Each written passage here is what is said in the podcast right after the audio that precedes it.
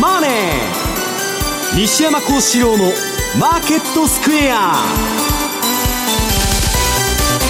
こんにちは、西山幸四郎と。こんにちは、マネースクエア比嘉博士と。こんにちは、アシスタントの若林理香です。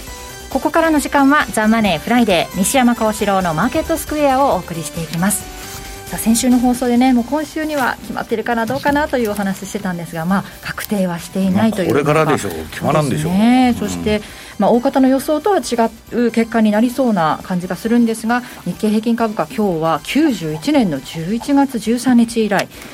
およそ29年ぶりにの高値をつけたということでしてね。若林さんが小学校の時でね、91年どんな時だったかなってどんだけ投資効率がしんどるんだよと、30年かかってやっとトントンになったと、当時買った人はね、そうだったんだと改めて思いましたけれども、まあ、アメリカの方も今週は1900ドル近く上げてるという、まあね、アメリカはまあどっちにしちゃって、まあ後でね、マクロ経済政策を申しますけど、まあ、ねじれるとちょっと大変なんですよね。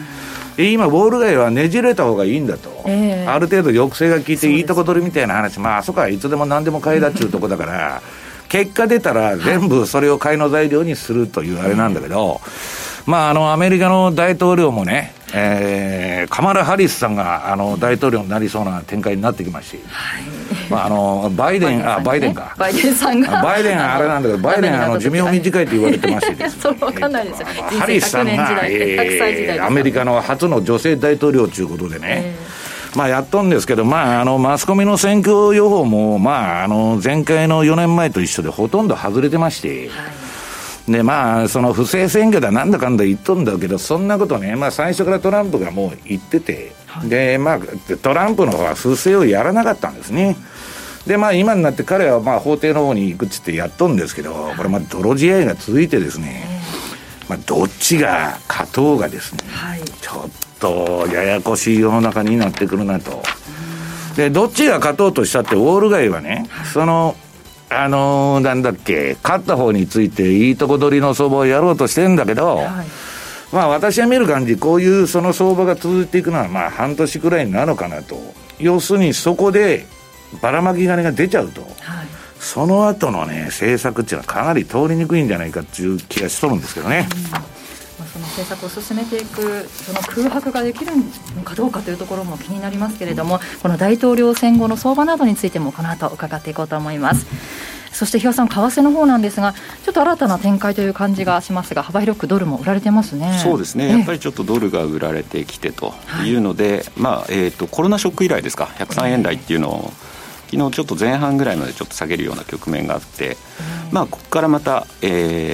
持ち直すのかどうなのかっていうところを、この後ちょっとお話しできればいいなとは思ってます。はい、お願いします。104円厚い壁でしたからね。さあ、そしてこの番組 YouTube でも同時配信中です。資料もご覧いただきながらお楽しみください。動画については番組ホームページをご覧ください。そして投資についての質問なども随時受付しています。ホームページのコメント欄からお願いします。ザ・マネーはリスナーの皆さんの投資を応援していきます。この後4時までお付き合いください。この番組はマネースクエアの提供でお送りします。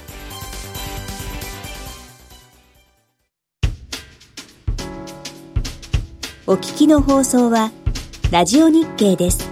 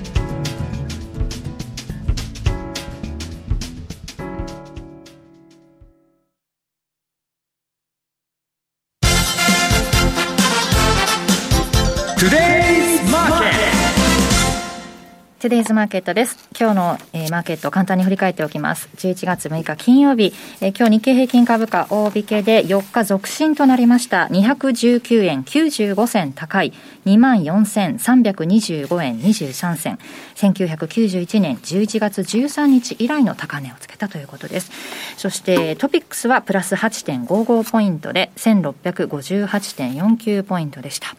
そして為替ですが、現在ドル円は103円の5152、ユーロ円が122円の3037、そしてユーロドルが 1.181922 あたりでの推移となっています。ではまず為替の方ですが、比嘉さん、簡単に今週振り返ってください。はい、先ほどもですね、西山さんの方からもお話があった通り、アメリカの選挙だけはですね、本当水物だろうなと、下馬評通りにはいかない。ただし、今週、月初なんで、はい、本来であればいろいろ横綱級の経済指標が出るところではあるんですが、それよりも今は大統領がどっちになるのかっていうところに、皆のですね、目が集まっていると。で今のところとりあえずアリゾナを含めるとあと6票で、バイデンさんの方がですね過半数に到達するようなこともですね、伝えられてる部分もあるんですが、とりあえずこれ、昔のロイターさんのでいくと、まだあと17票足りないと、ただものによっては264票というところも、はい、っていうのももうバイデンさんが有利であることには変わりないんですけれども、今トランプさんがとりあえず訴訟を起こしていると、で一方で共和党もどうも上院は取れるそうだという話もあるんですが、これもちょっとにわかにどうなるかわからないみたいなのもちょっとまた出始めてて、本当にどういう組み合わせになるか、これも本当に結果見るまでわからないというような感じにはなりつつあるんですが、いずれにしてもですね、訴訟が起こった2000年で前回すんなり決まった2016年で、とりあえず経済環境は違うんですけれども、その時じゃあ投票後のあとニューヨークダウあるいはドル円どう動いたのかっていうのをちょっと持ってきたんですけれども、まずは2000年のニューヨークダウとドル円なんですが、この厄介矢印のところ、これが投票日のところなんですね、そうするとやっぱ訴訟でうだうだした分だけ株もちょっと上にも下にもとどっちつかずの動きをしたと、それに対してドル円って年末、これ11月の1日からその年の年末までを出してるんですけど、右肩上がりだったんですね、でじゃあ2016年前回はどうかっていうと、これ株も為替もすんなり年末にかけて上がってたと、じゃあ今年2020年のニューヨークダウということで、とりあえず、10月の1日から、昨日までのデータを見てみると、非常にこの投票日前後力強い動きになってる、先ほど西山さんが言ってた本当に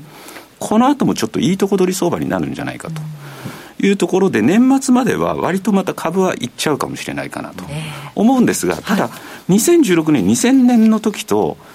リスクオンリスクオフ時の為替の動き方が違ってきているので、そういう意味ではドル円の方はまたまたもみ合い動きが出ない、だからどちらかというとクロス円の方にちょっと上を試す動きになってきて、それが結果としてまたドル円の下値をサポートするんじゃないかなと、昨日104円を割りました、それっていうのはどちらかというとポンドであるとかユーロによって昨日は影響を受けたのかなと、ポンドって昨日政策会合あったんですが、マイナス金利になるんじゃないかみたいな、そこまで踏み込んだ話になるんじゃないかっていうのは、そこまででもなかったというところで、一気にそれまで売られてたポンドが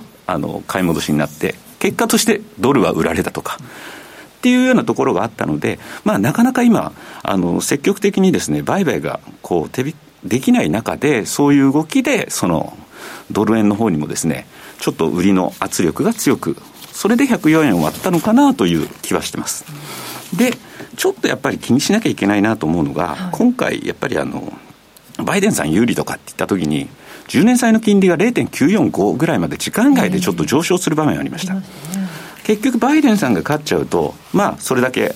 国債を発行してばらまくといったところでの金利上昇、悪い金利上昇です、ところがバイデンさんがちょっと劣勢になったよねってなった瞬間に今度債券巻き戻しと、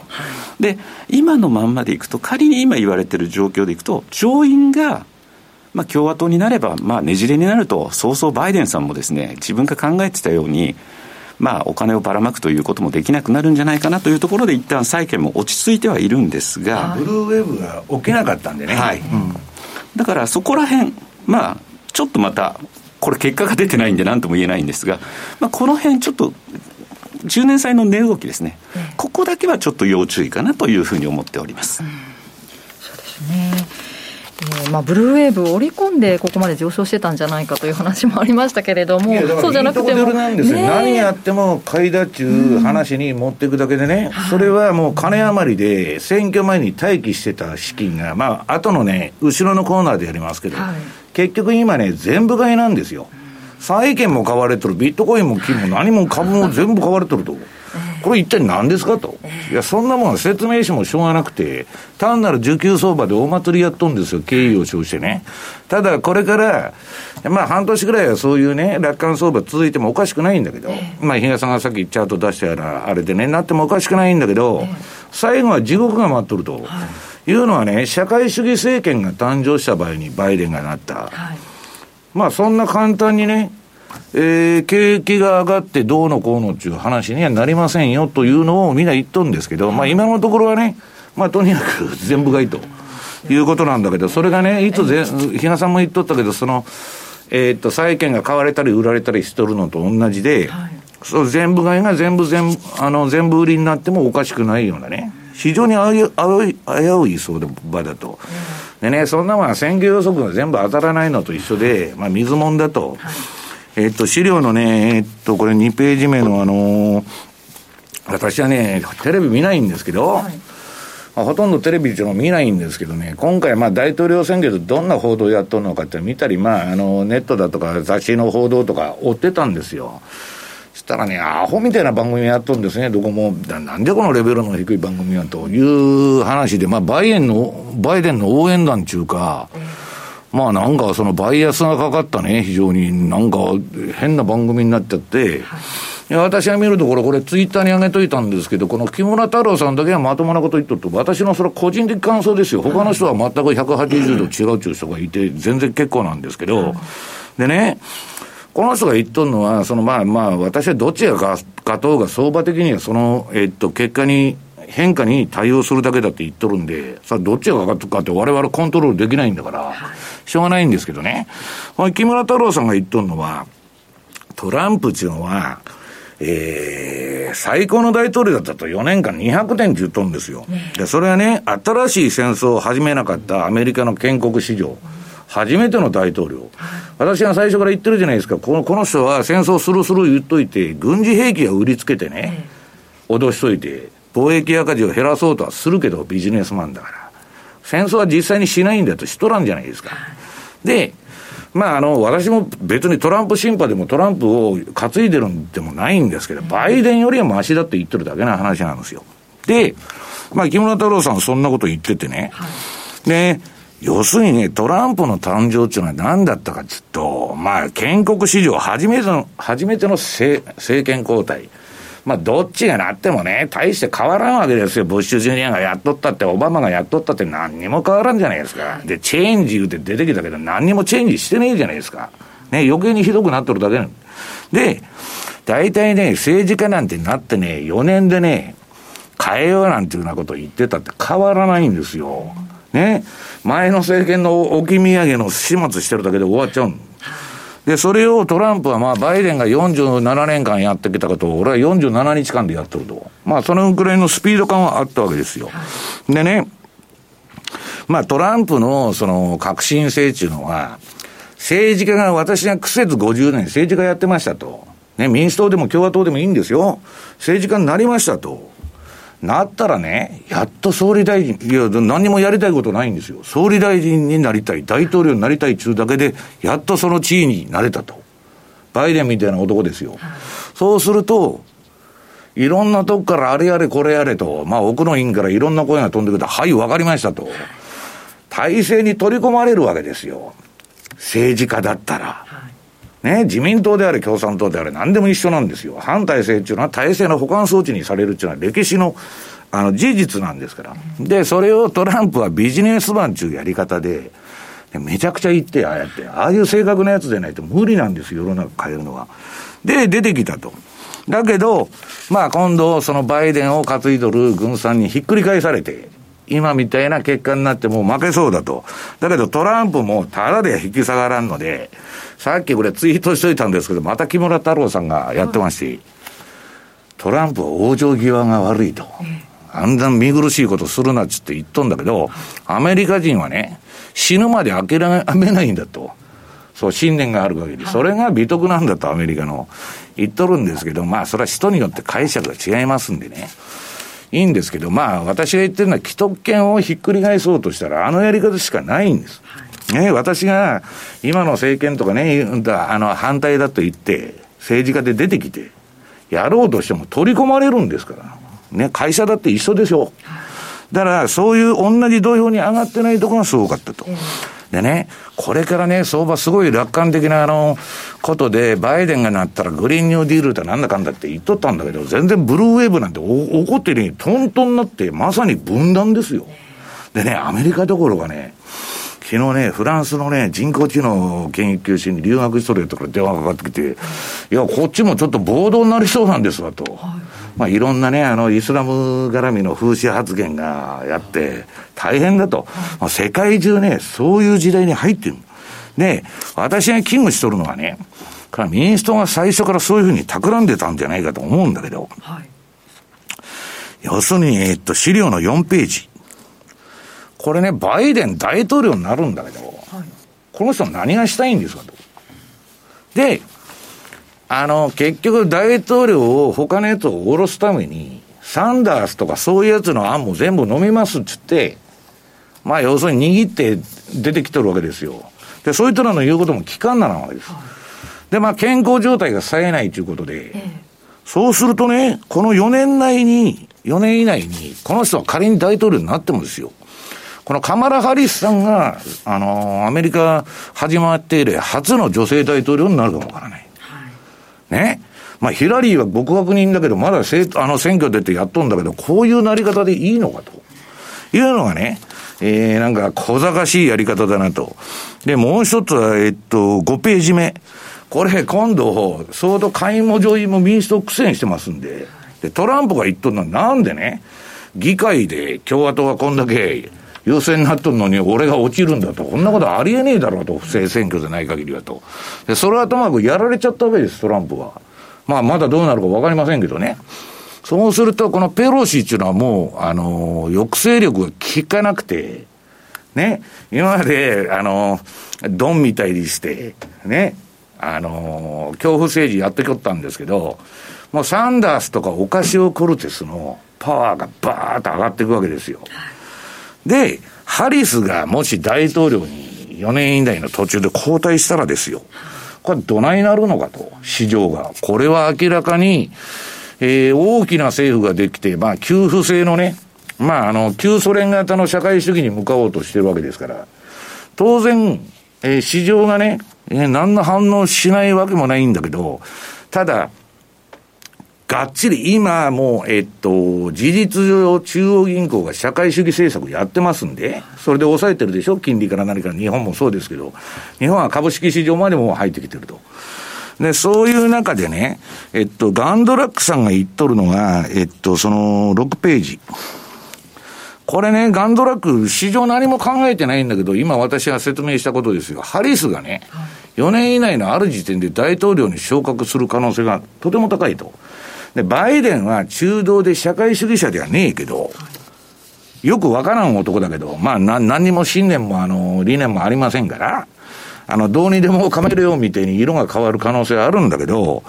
だんだんその侵食されていくんじゃないかと。そのハリスだとかね、サンダースの方の意見を飲まなきゃいけないんじゃないかと。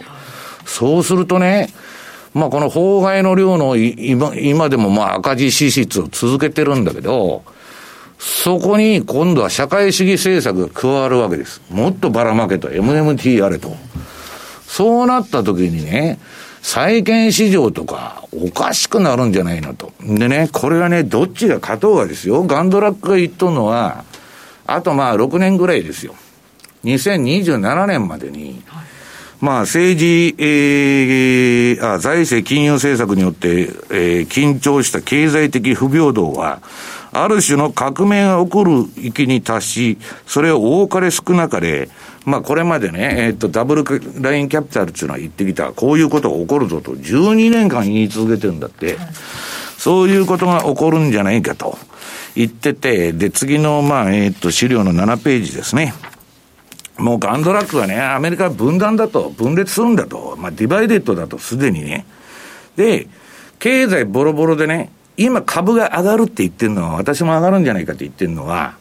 これコロナがもうめちゃくちゃ、アメリカもヨーロッパもひどくなって、金ばらまかなしょうがないんですよ。だってもう家だって追い出されそうな人でいっぱいなんですから。で、ばらまくんだけど、もし議会がね、比嘉さん、若林さん、皆さんねじれちゃうと、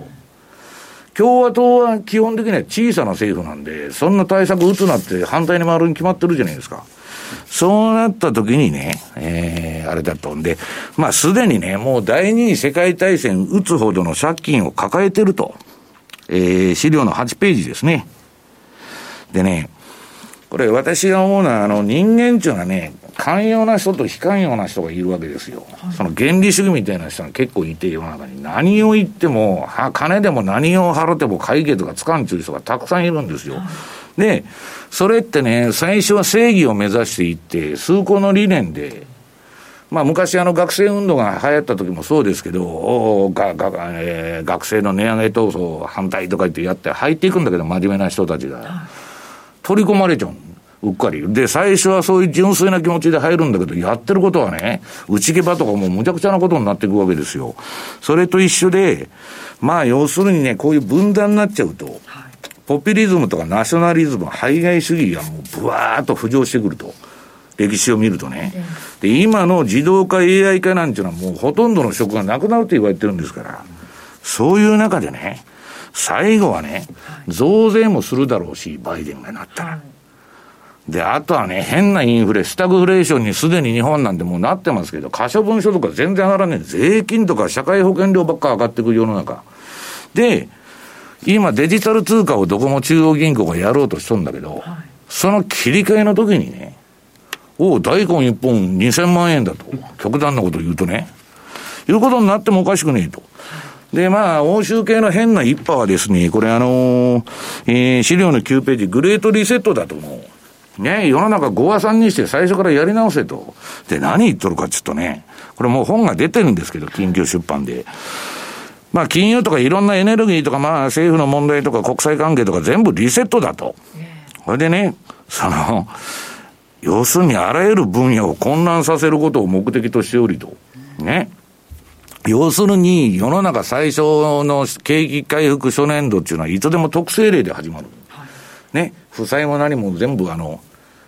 なくして、一からやり直そうと。そういうのが、まあガンドラックの27年じゃないけど、そういう世界にね、今、向かっとるんだっちゅうことを考えながら、まあ半年間のね、賞味期限のバイデン相場に乗ろうかとか、まあトランプはまだ勝つかもわかりませんけど、まあトランプ勝ったらもっと上がるでしょう。で、まあそれについては後半のコーナーで詳しくやりますけど、はい、まあいつでも言ってんのは私たち着眼対局、着手消極だと。このレーダリオさんのチャート通りのね、パターンが今訪れてるんだ。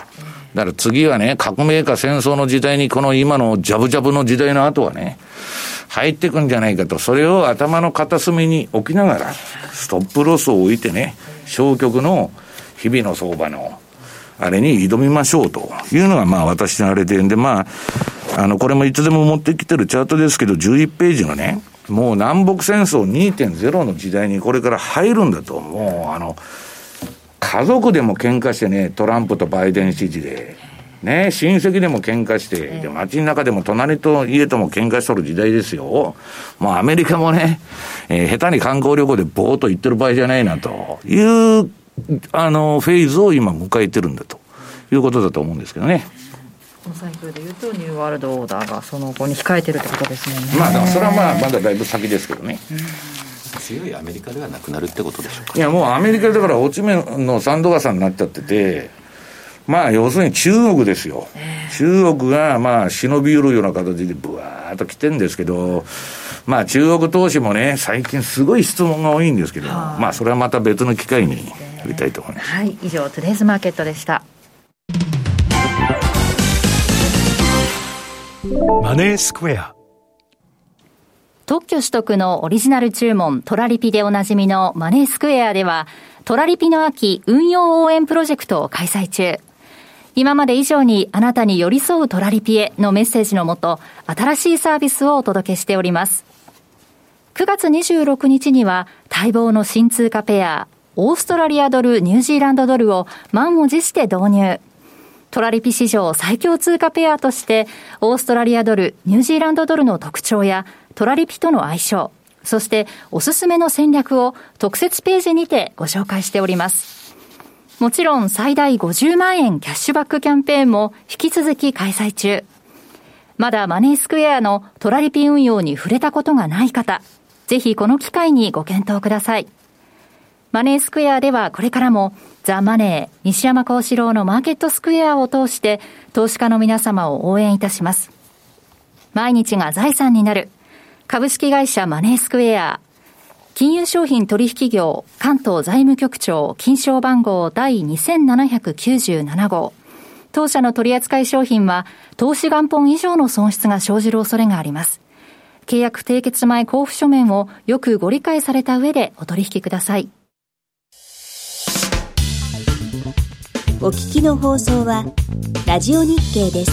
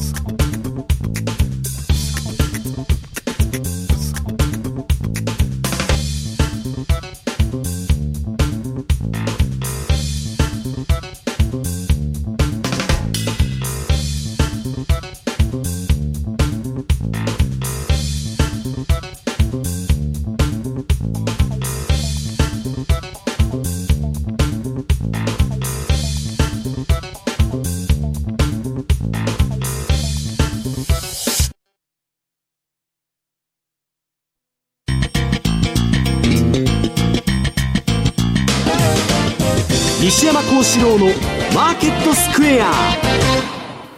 てこのコーナーではマーケットの見方について西山さんにいろいろな角度で教えていただきます。今日のテーマはアメリカ大統領選後の相場ということですね。は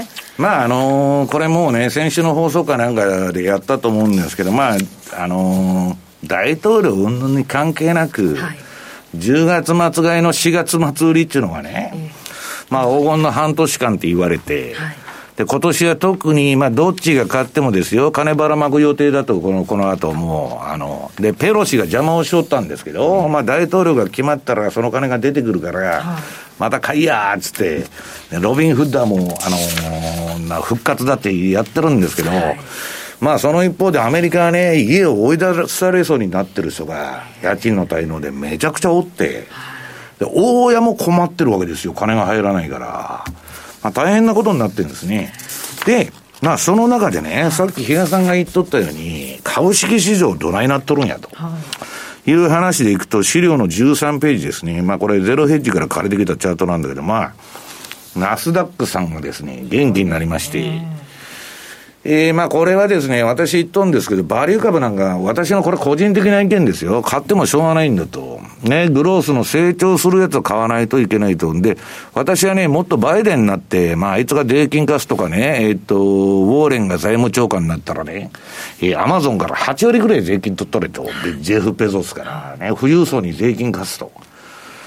いや、それはいいんだけど、押したら買いたいなと。すでに、これもうエンパイアの域に達してて、アメリカ合衆国よりでかい存在になったんですよ。ただし、アマゾンとかね、ああいうのは。ただしですよ、法律の一文が変わっちゃうと、これガラッと、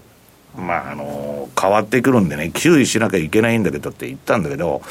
ブルーウェーブが起きなかったんで、で、どうも上院を共和党が取りそうだと。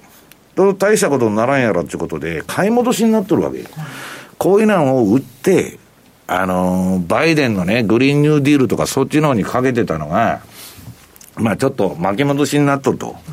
で、いずれにせよね、一番強いのは私、ツイッターに上げたんだけど、ラッセル。小型株の、なんかあれがすごく勢いが良くて、まあこれね、出てないんだけど、はい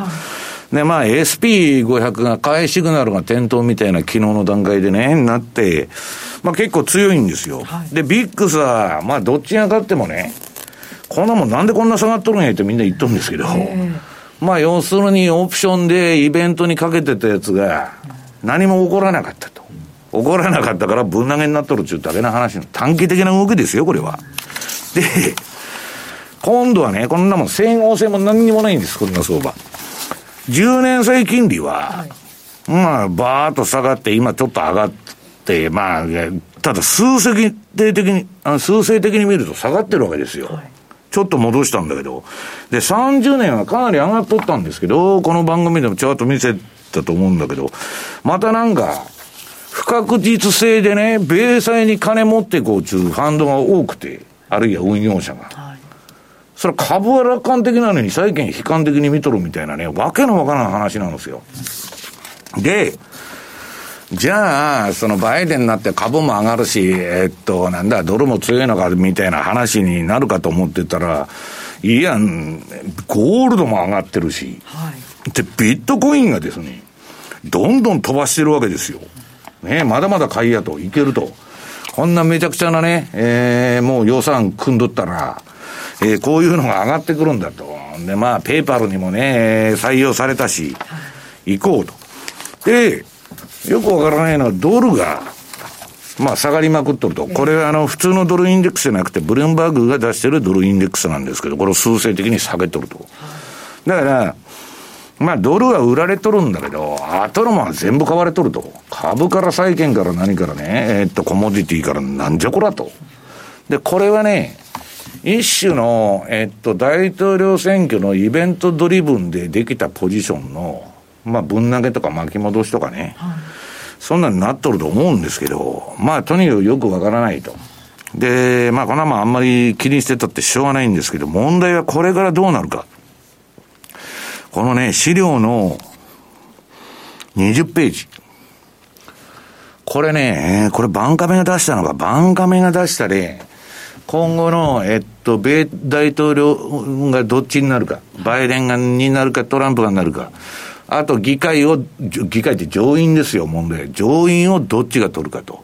その結果によるマクロ経済シナリオを出してるわけです。はい、で、私はね、ちょっとこれ、ハテナマークなんだけど、今、観測として出てるのは、バイデンが当選すると。はい、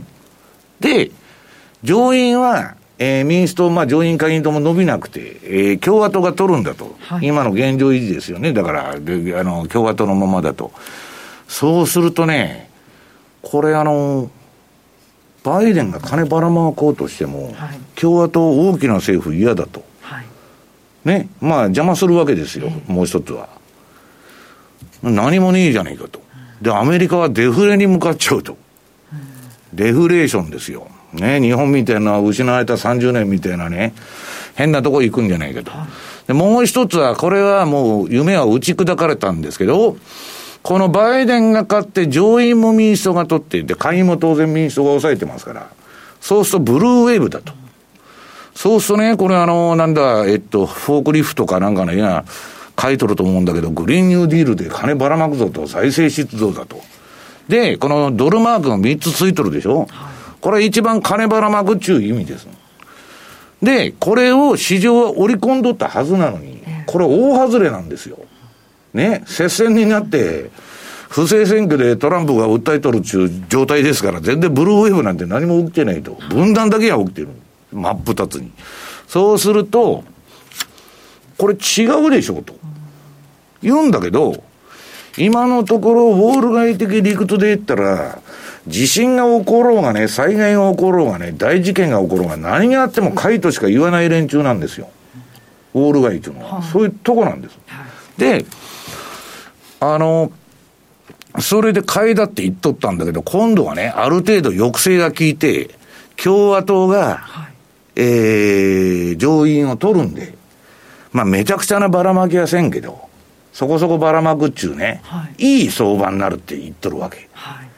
要するに無制限なあれやられるとドルが売られたりうんぬんするんだけど、だけどね、おかしいじゃねえかと。そうしたらどういうんですか、ドルが買われなきゃおかしいでしょ、ブルーウェーブが破れたんであれば、はい、だってそんなに支出予想以上にしないっていうのがね、だけど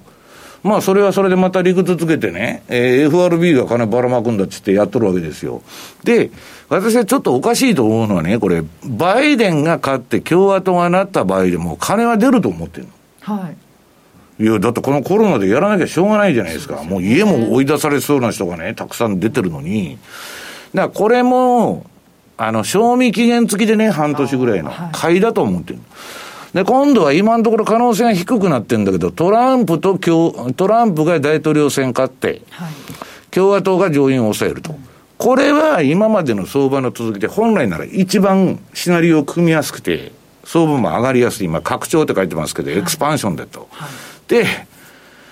今度はトランプが勝って民主党が上院取っちゃうと、はい、これもね一番目と一緒でややこしいパターンで、これはね停滞を招くんだというシナリオなんですよ、はい、で今のところね我々はここにいるんだっていう、これまあゼロヘッジの記事なんですけど、バイデンが当選して共和党が上院取って、はい、でデフレになるというシナリオを言っとるわけだけど、はい、まあそんなことはね、まあシナリオであって、あれだけどまあ、どっちにしたってね、私は金のばらまきっていうのは、はい、もうちょっと続くと思うんです。今のそのコロナの状況を見てたら、やらざるを得ないと。ばらまいて、増税にも共和党は上院で反対するってことですよね。いや、それは反対するでしょうけど、わかりませんよ。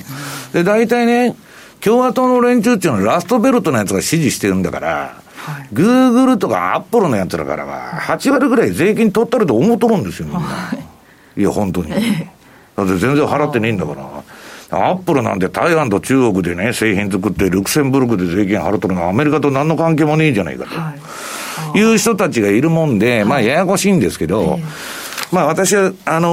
どっちにしてもね、このバイデンがいつまでやるのか知らないけど、はい、まあカマラ・ハリスとかね、サンダースとかオカシオ・コルテスとかね、ウォーレンが背後にも備えてるわけですから、はい、社会主義で株が上がるんかいと、いうことを全くこの相場は織り込んでないと、はい、ただ今は需給相場で年明けたらどっちにしろなんか決着がついて金ばらまくから買おうという話ですから、はい、まあそれはそれで乗ったらいいんじゃないかというふうに思ってて、ただね、はい、その全体の流れで言うと、さっき比嘉さんが言ってた、その、なんだっけ、選挙後の相場ということで言えば、21ページの大統領の選挙サイクル見るとね、これはまあ、まあ、近年の特徴で、とにかく、最後の2ヶ月間強くて、相場が、株は。で、まあ、歴史的にはね、100年、200年見ると、1月から4月が一番上がるのが株の特徴なんで、はい、あれだけど、まあ今年はね、この通りいくかどうか分かんないけど、まあ、今しばらくはね、あれだけど、これあんまりね、大統領の決着が長引いてくると、不安になってくるやつがいてね、いや、だからビットコインとか金も上げてるわけですよ。だから、金が余ってるのは事実で、不安だっちゅうやつは、米債買ったり、ビットコイン買ったり、金買っとるわけですよ。で、楽観だっちゅうやつは、株買ったり、はい、うんぬんして、で、全部上げとると今。だけど、どっちかが市場っていうのは間違ってるのが普通だから。はい、それがね、どっかで出てくるのはね、まあ3ヶ月後になるのか、半年後になるのか、それは1ヶ月後になるのか分かりませんけど、そういう非常に脆い相場。ただ言えることは、はい、もし、まあ先週もやったんですけど、バイデンが勝っちゃったら、22ページですね、資料の。これはまあラリー・ウィリアムズが作成した資料なんですけど、そんなに株は上がらんと。今まあ選挙が決まってバーンと飛び出とるけど、はい、反省するとその後。だけど結局金ばらまくだろうということでまた上がってくると、はい、私もこのパターンになるんじゃないかと思ってる。で、トランプが勝っちゃったら、23ページ、はい、これはバーッと上がっていくと。ところが民主党のやつも黙ってませんから、訴訟合戦からもうそこら中ね、アルバイト動員して、ボートにデモとか略奪やれと、わーわーやって、危なくて街歩けねえと、はい、いうようなね、世の中の中で本当にね、株が上がってくるんですかと。私がね、昔先輩から教えられたのは、いいかお前と。株っていうのは平和の配当なんだと。世の中が平和の時に上がっていくんだと。で、それは戦争で買いだっていうこともあるんだけど、それは国家最大の公共事業だからね、そういうパターンもあるんだけど、基本的には動乱とかね、暴動とかね、そんなもんが起こるような時代に、株は上がらんと。で、為替の方なんですけど、これ24ページにトレンドフォローの基本っていうのは出てるんですけど、トレンドが出た時だけ乗るっていうのは私のスタイルなんですけど、今ね、次の25ページ。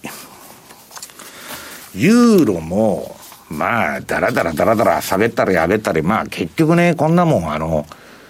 資金振り向きようがないんですよ。債券市場が行ってこいになっとると。で、為替市場も、株と比べてレンジはやや狭いんだけど、結局行ってこいになっとるだけの話。で、ポンド。もうこの通貨もわけわからんと。で、これは違うチャートをちょっとね、ボラティリティシステムとパラボリックのチャートを持ってきたんですけど、売りになったり買いになったりしとるだけなんですよ。上げたり下げたら、あっち向いてほい、あっち向いてほいと。だからバズらのいいとこ行くと、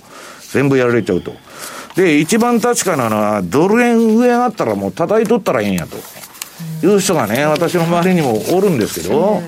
私は日野さんとこのリポートでもそのように言っとるんですけど、セミナーでも戻ったら叩けと。はい。で、これは、資料の27ページだな。トレンドは出ないんですよ。はい。なんか知らねえけど、下に来るとね、管理相場ですから、国家公認のね、社会主義政策日本はやってますんで、そのような相場の動きになっとるわけですよ。はい。で、中央銀行が社会主義化してるんで、こういう動きは致し方ないんですけどね、どこも。基本的にはね、月足とか見ると売りトレンドになってる。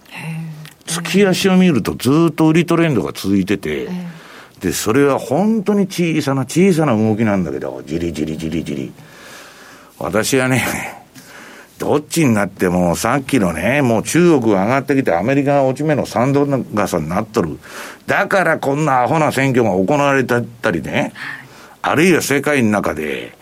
トランプが出てきたり、ボリス・ジョンソンが勝ってたったら考えられなかったような動きが出てるっていうのは、そういうことなんですよ。で、これね、社会主義が1990年までに全部行き詰まって崩壊して、そこから資本主義の時代だと。で、グローバリゼーションやってきたんだけど、金融資本主義と。それがリーマンショックで終わったと。で、その後は中央銀行が社会主義でね、旧ソ連のコホーズとか、ソルホーズみたいな、これから世の中作ろうってやっとんですけど、それもなんか限界に来て、さあこれからどうしまっかというような、ややこしい時代を迎えとるということなんですね。以上、FX マーケットスクエアでした。お聞きの放送は、ラジオ日経です。